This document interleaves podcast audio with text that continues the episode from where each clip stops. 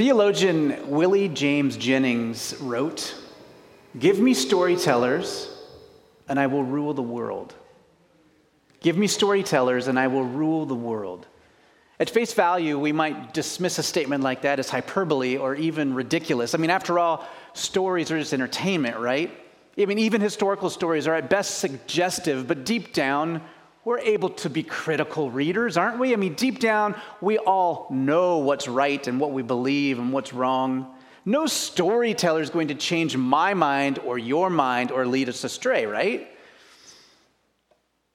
Right, you know I'm setting us up for something. If, we just dig a, one level deeper into that idea that, that story creates meaning, then we have to deal with the reality that our foundational values, the things that you and I automatically assume that are good, are beautiful, are noble, what is the goal of life, who is praiseworthy and who is despicable, those things we just know based on the stories we've been told. And I'm not just talking about bedtime stories or, or stories on the, the knee of a grandparent, all those, those stories are formative. I'm talking about the grand stories of our culture that come out in the shorter stories of film and music and pop culture and academia. Take TV commercials, for example. Short stories designed to communicate who is important, what is normal behavior, and what success looks like. With the lure that you can achieve success or being normal or being popular or being desirable if you just buy this product or this service. Corey and I uh, watch most of our TV lately on streaming service like Amazon Prime or Disney Plus or something like that. And when you watch Amazon Prime, you get commercials still. You're not commercial free, but it's the same commercials. Anyone have this experience, right? Like if I hear another Noom weight loss thing again, like what? Am I supposed to feel bad about myself? Anyway, so we've been watching uh, over the Christmas season. There was this one ad where it, it pans in on this gigantic house, and then it, the, the camera closes in through the front door or something, and then you're in the kitchen, and there's a man and a woman there, and they're ambiguously good looking, and, and uh, the woman says, I got you something. You know, it's around Christmas time, and it's like these two watches, like fancy watches. You don't really see the watches. It might be Fitbits or something. I don't know what it is, but like little watch things. And then the guy's like, I got you something too. And then the camera follows them out to this beautiful driveway, and there is a brand new truck and a brand new SUV. And I, I'm not just trying to be neutral here, I really can't remember what brands they were. There you go. Okay. They, uh, yeah. Someone else has seen this. Now, Clearly, they have no children because the kitchen was way too beautiful. But, and I think we're watching uh, Marvelous Mrs. Maisel when we kept seeing this, this show. Uh, or, yeah, and, and I'm wondering to myself, I'm just a regular guy watching Marvelous Mrs. Maisel, like, who's your target audience? Like, who's buying each other cars for Christmas? And isn't it weird that they both buy themselves the gift when they're giving to the other one? But that's just beside the point. But the, the, these short stories, I, I think, aren't really there to sell me a car in that moment. In fact, most people that I know, at least, that's not really an option for most people most of the time to be able to just buy new cars for each other. But subconsciously, it is telling me, ah, so that's what success would look like if I had it. And it tempts me to say, I'm not greedy enough to buy new cars for Christmas, even if I could. But gosh, if the standard is up there, well, maybe like a used car. If it's not Christmas, we don't want to mix it up with Jesus, but maybe I deserve a car. That sure would be nice. Corey would probably be happy, probably not. That's just one commercial that is trying to communicate these deep values to us. Think of all the other storytellers that we're exposed to on a regular basis music, poetry, theater, film, biographies, they're never neutral friends, novels and podcasts and political speech, news editorials and paintings and fashion and sports talk radio, yes, even that. All mediums of story, written, created, spoken, passed on by storytellers. And every single one of them is shaping and forming what we believe is worthy of pursuit and what is not worthy of investing our lives in. And most of the conflict that we experience within ourselves and among like nations of the world is that of competing stories. Whose version of right and wrong are we buying into? Whose version of politics do we grab hold of as the story that is most attractive to us to live into? Whose definition of beauty and success or the good life are we going to follow? Most conflicts arise when the story we believe in is challenged by a rival story.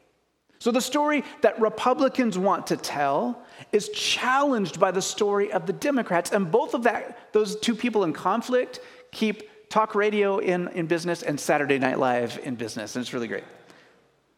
We have actual scientific data about climate change, but conflict comes from those who are telling the story and their motive for telling the story. So, what are the motivational differences behind what Jay Inslee might be saying about climate change?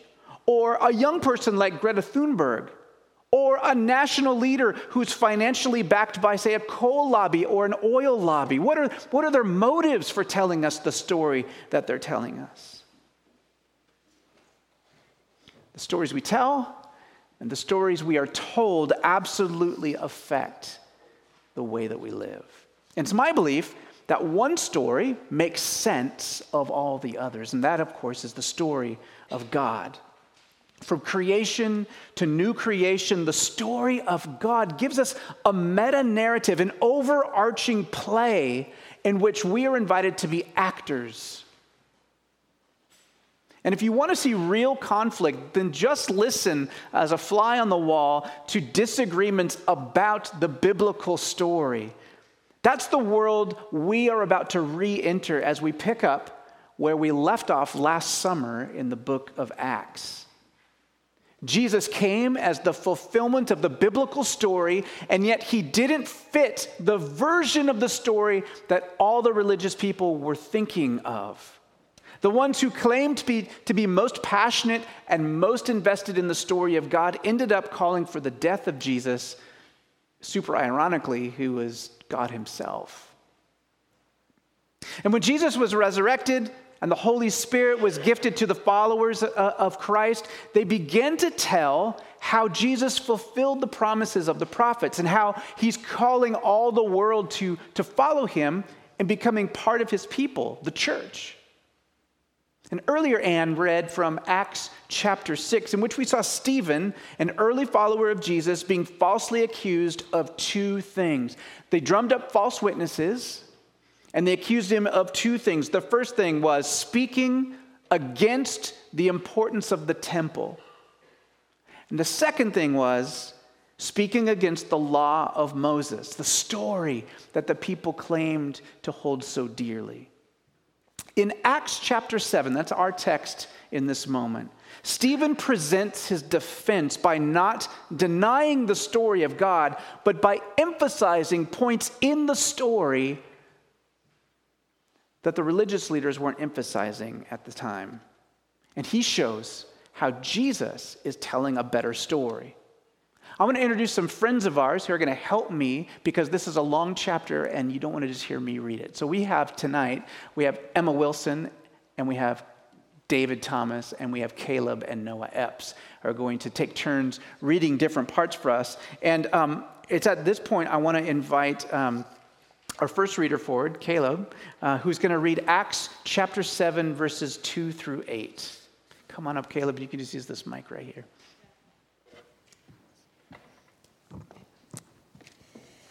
To this he replied, Brothers and fathers, listen to me.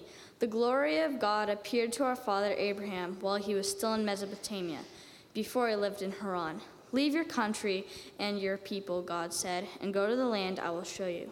So he left the land of the Chaldeans and settled in Haran. After the death of his father, God sent him to the land where you are now living.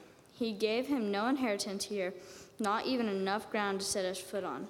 But God promised him that he and his descendants after him would possess the land, and even though at that time Abraham had no child, God spoke to him in this way For 400 years, your descendants will be strangers in a country not their own, and they will be enslaved and mistreated. But I will punish the nation um, they serve as slaves. God said, And afterward they will come out of that country and worship me in this place. Then he gave Abraham the covenant of circumcision, and Abraham became the father of Isaac and circumcised him eight days after his birth. Later, Isaac became the father of Jacob, and Jacob became the father of the 12 patriarchs. So Stephen's on trial for speaking against the temple and speaking against the law of Moses.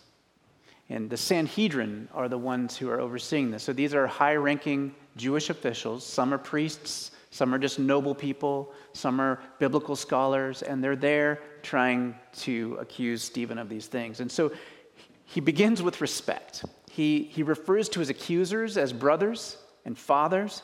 And in so doing, he communicates that he does not view himself or the Jesus way as a rebel or a radical movement trying to leave the mainstream of faith. He's trying to share what he's learned about the story that they both hold so dear.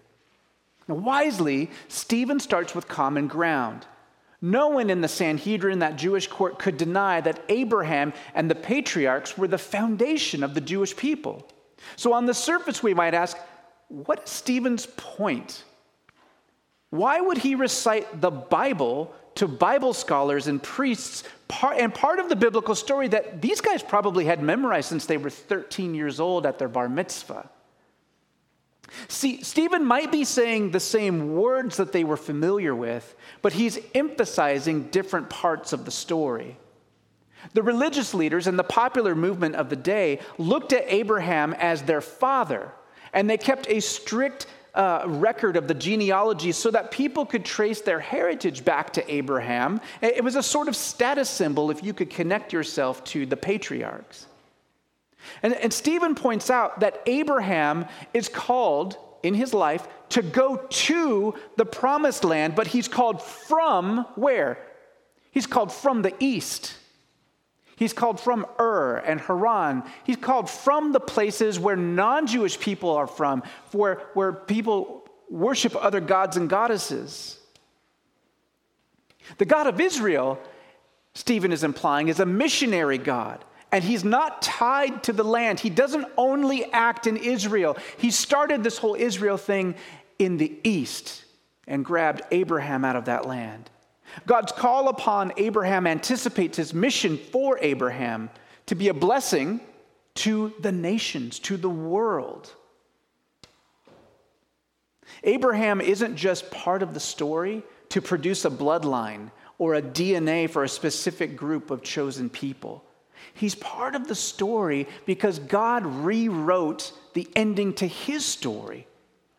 Abraham's life, his story, is informed by the pagan world where he had come from, totally ignorant of God until that moment when God reached out to him, so that the descendants of Abraham could be part of this new story, and that is the new story of God reaching out to bless the nations. So Stephen roots his case on the pillar of Abraham because that's what the scribes and the Pharisees and the priests and rabbis often did in their own arguments. But whereas they looked back to Abraham as an anchor for tradition, Stephen says that God's, uh, Abraham is God's catalytic agent to redeem the world. Stephen is implying that he's on trial for carrying out the mission of Abraham, just like Jesus was on the mission to fulfill Abraham. Well, Emma, would you come forward, please, and read Acts 7 9 through 34?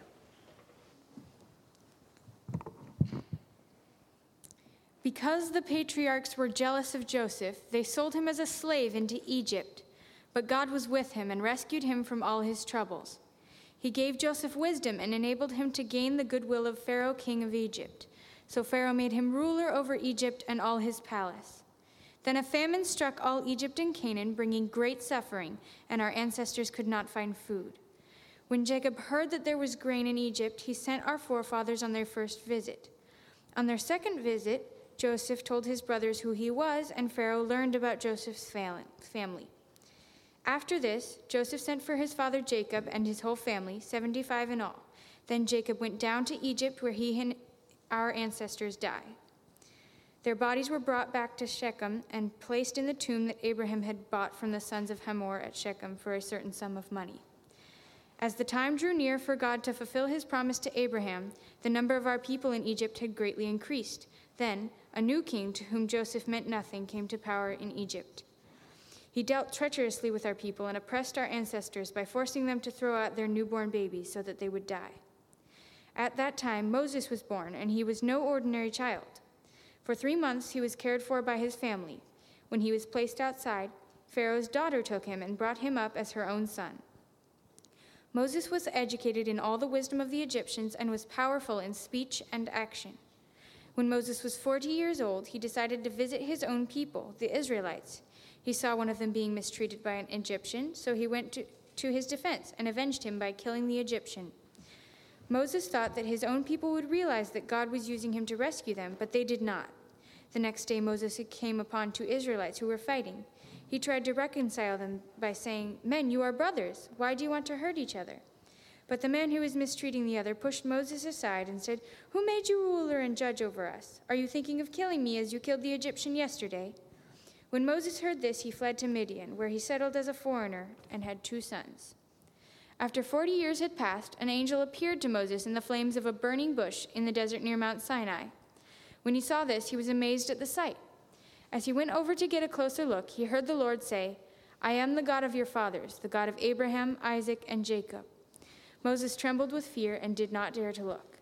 Then the Lord said to him, Take off your sandals, for the place where you are standing is holy ground.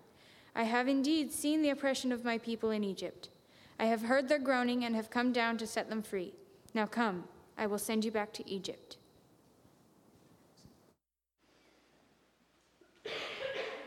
So now Stephen's turned his attention from Abraham and these patriarchs to Joseph and to Moses. Joseph, we know, had this prophetic dream about the work of God in his life and his family, the people of God. But his brothers rejected their prophetic brother and sold him into slavery. Now, it could be argued that he was a bit of a punk about how he communicated the dream, but nonetheless, he was a rejected prophet among his family. And where did God reach out to Joseph once he was sold into slavery? Not in the promised land, but in Egypt. The missionary God is faithful to his covenant. He would take what Joseph's brothers meant for harm and turn it into good. It was God who worked through the rejected prophet Joseph and the wealth of the pagan Egypt to rescue his people, Israel, from death and to keep the covenant alive. After Joseph, Egypt turned from uh, a place of blessing into an oppressive force, into a slave master. And so God sent Moses. And like Jesus, Moses had to be hidden from a maniacal king as an infant in order to escape death.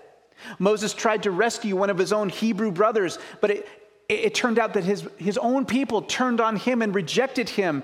Um, echoing John chapter 1, where Jesus comes to his own, but his own did not receive him. So Moses is rejected by his own people, whom he uh, sees himself as a savior of. After being exiled from both Egypt and his own people who were slaves in Egypt, Moses settles in the distant land of Midian, where he marries into a foreign family. His father in law is literally a pagan priest to other gods and goddesses. And one can only imagine that after 40 years of being a son in law there and marrying this woman and, and serving her father, the pagan priest, that, that Moses has picked up some of these customs and some of these ways of worship. Moses, if you had met him at that time and you were an Israelite, you might think this guy's a lost cause.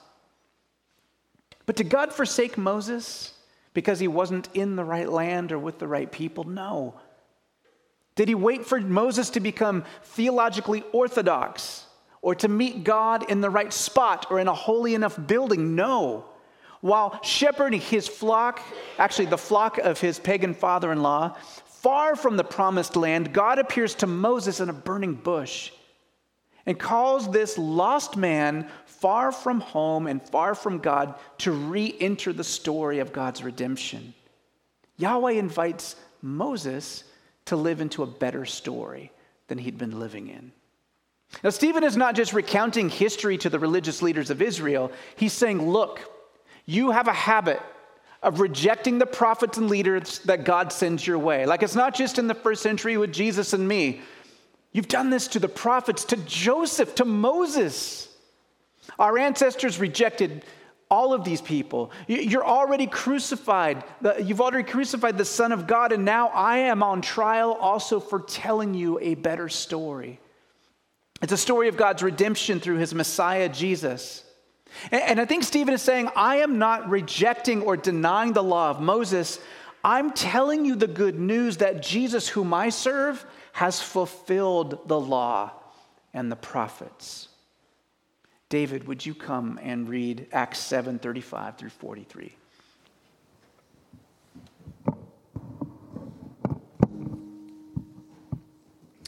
Then the Lord said to him, No, wait. This is the same Moses they had rejected with the words, Who made you ruler and judge?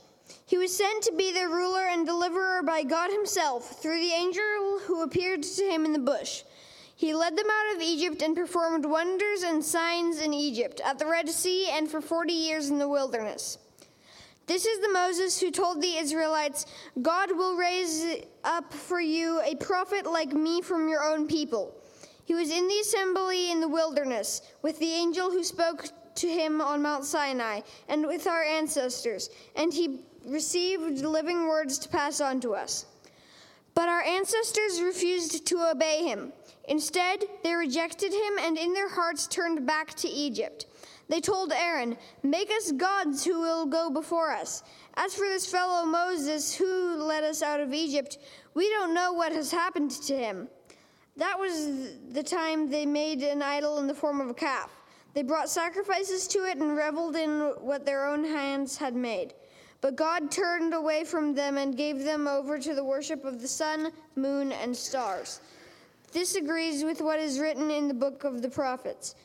Did you bring me sacrifices and offerings 40 years in the wilderness, people of Israel?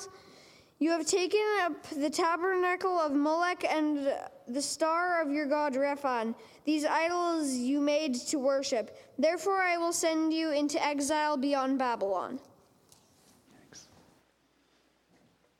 Signs and wonders. God performed signs and wonders through Moses when he confronted Pharaoh. Jesus performed signs and wonders indicating that the kingdom of God had come near. Jesus healed the sick and the blind, the deaf, and those who were oppressed by evil spirits. And in the power of the Spirit, Stephen performed signs and wonders, just like Moses.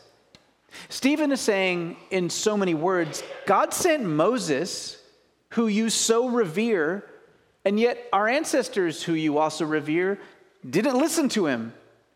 Our ancestors disobeyed and worshiped other gods and goddesses. And now your ears are plugged to the words of Moses when he said, God will raise up for you a prophet like me from your brethren. I think Stephen continues in his implication. I've been telling you that Jesus is the one Moses spoke of, and you killed him. Now I am on trial for what? For doing signs and wonders? For caring for the poor? For proclaiming the good news that God has come among us, that He sent His Christ, that He's worthy of worship. Stephen was on trial because he was telling a different story from the same book, a story that challenged the dominant story of Israel and the myriad competing stories of Rome. Noah, would you take us home, uh, Acts 7 44 through 53? Our ancestors had the tabernacle of the covenant law with them in the wilderness. It had been made as God directed Moses, according to the pattern he had seen. After receiving the tabernacle, our ancestors under Joshua brought it with them, and they took the land from the nations God drove out before them.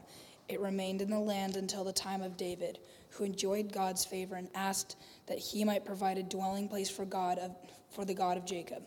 But it was Solomon who built the house for, for him. However, the Most High does not live in the houses in houses made by human hands, as the prophet says. Heaven is my throne and the earth is my footstool. What kind of house will you build for me, the, says the Lord? Or will or where will be where will be sorry, or where will my resting place be? He, uh, he has not made hand, has not my hand made all these things? You stiff-necked people, your hearts and ears are still uncircumcised. You have just like your ancestors. You are just like your ancestors. You, you always resist the Holy Spirit. Was there ever a prophet your ancestors did not persecute? They even killed those who predicted the coming of the righteous one, and now you have betrayed and murdered him. You have received the, you have received the law that was given through angels, but have not obeyed it. Thanks. So now Stephen turns to the temple. He's been defending himself against the charge that he denies the law of Moses or the importance of Moses. And now he's talking about the temple. And he's saying that God's presence isn't limited to one place, to one physical, particular place. God told Moses to build the tabernacle, but he was never trapped in the tabernacle. The tabernacle and the temple were places one could gather and worship the living God. They were temporary until the age or until the end of the age. Eh, eh, but in Christ, that new age has begun. So Stephen isn't anti temple, God gave the command to build the tabernacle, and he allowed the construction of Solomon's temple. The temple served its purpose, but Jesus, in him we have God tabernacling among us. Stephen is not anti temple, he is anti limitations to holy space in the light that God has made his followers the new temple. He sees that rather than accepting this new reality, rather than believing that God's story has left the building, so to speak, the religious leaders were idolizing the temple made with human hands, just like they idolized Molech in the desert by creating idols made with human hands. The story Stephen was trying to tell fell not upon deaf ears necessarily, but upon hard hearts and made up minds. And this was the response that we read about as we finish the chapter.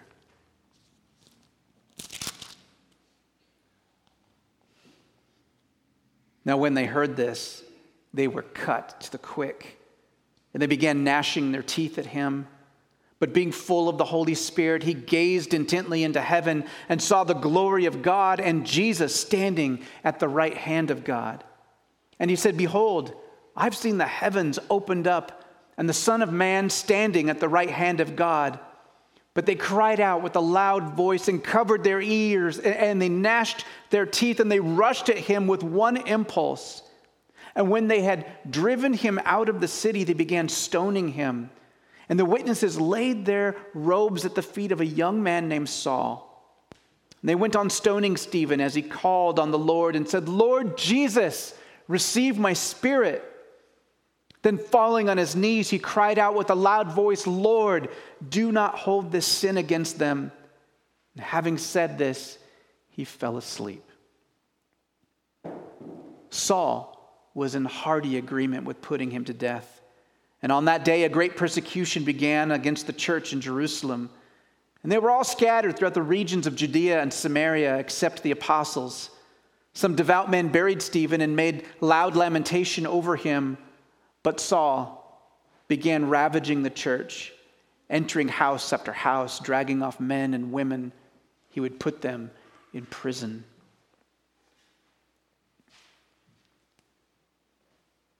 Stephen has a vision in which he sees Jesus, the Son of Man, standing at the right hand of God.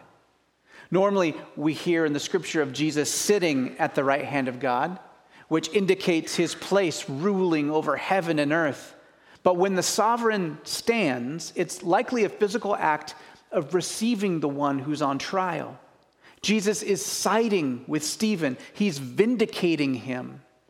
And the leaders can't handle it. They, they cover their ears of, because of the apparent blasphemy. And even though Rome had taken away the right of the Jewish people to have capital punishment, mob justice took over and they sent him out of the city and they began to crush him with stones.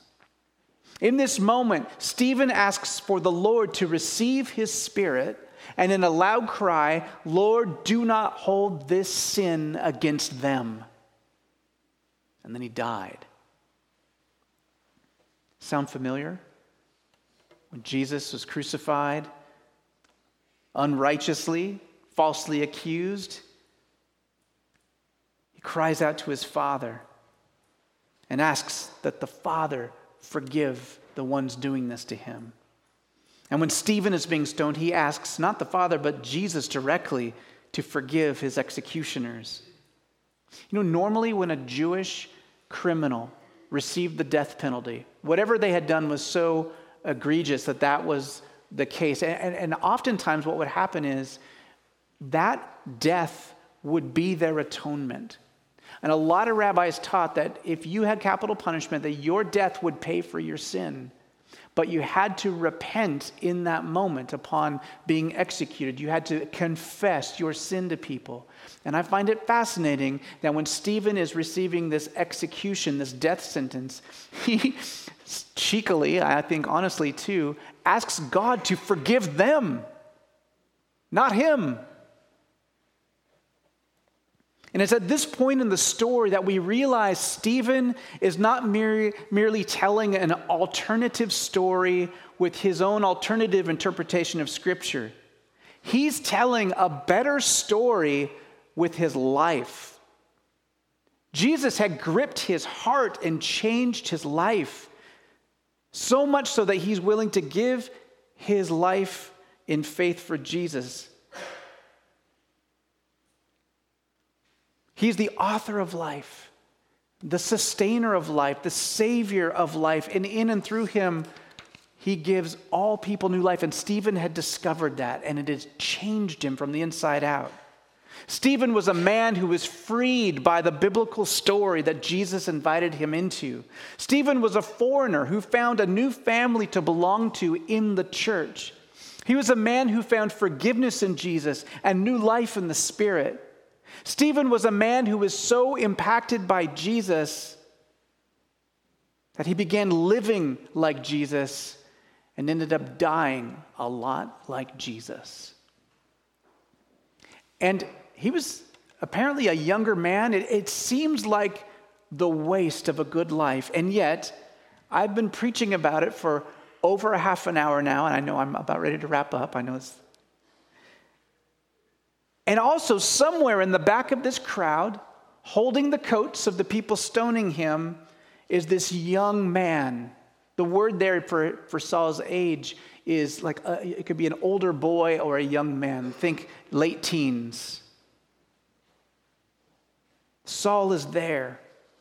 And in this moment, he's approving of Stephen's death. But later, when Jesus has transformed Saul into Paul, we know that Stephen's witness deeply touched Paul's life at that moment for the better. And this passage, I think, raises two questions for you and I to consider. First, of course, what story am I following? Where am I? Where are you? Where do we truly get our direction from? Is it the competing stories of popular culture or some myth of the American dream? Is the story I'm following leading me to fear and to anxiety and to insecurity and the feeling of being lost? If it is, then that's not the story that Jesus is telling. Here is his call. No matter who you are, no matter where you are in your life, he says, Come. He says, Come and join the story I'm writing, and you'll find yourself more alive than you've ever found yourself. Second, if you've accepted the uh, invitation of Jesus to join his story, then ask yourself, what story is my life communicating? What story does my life communicate to other people?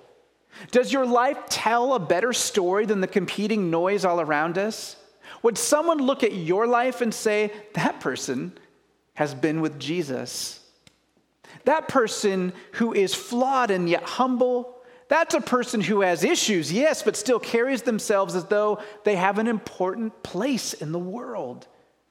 That's a person who serves others and goes out of their own way to make their community healthier. Stephen's story is intended to be an invitation for us to join in. And wherever you're at, that can be your starting point.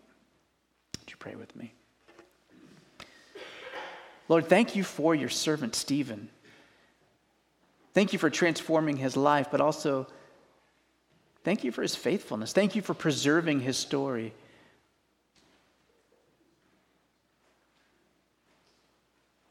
Lord, I pray that you would help us by the power of your Spirit to wrestle with these questions that Stephen's life presents to us. Help us, Lord, to hear your voice. Help us to see the narrative that you're inviting us into. Help us to thrive, Lord. I pray, Holy Spirit, that you would cast out fear from taking next steps to the things that we know you're asking us to do.